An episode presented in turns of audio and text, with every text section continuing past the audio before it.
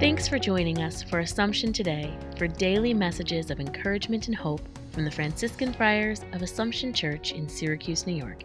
Here's today's message.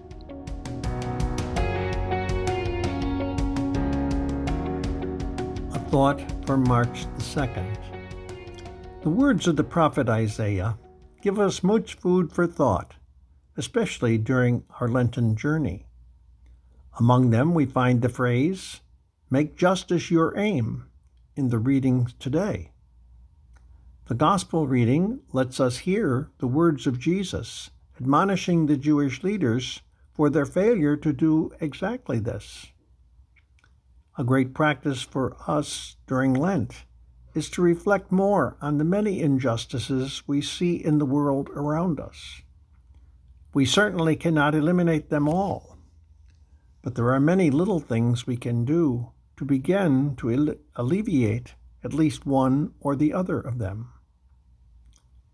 Loving God, never let me stop looking for ways to make your justice my aim. Thanks for joining us today. Connect with us online at AssumptionSYR.org.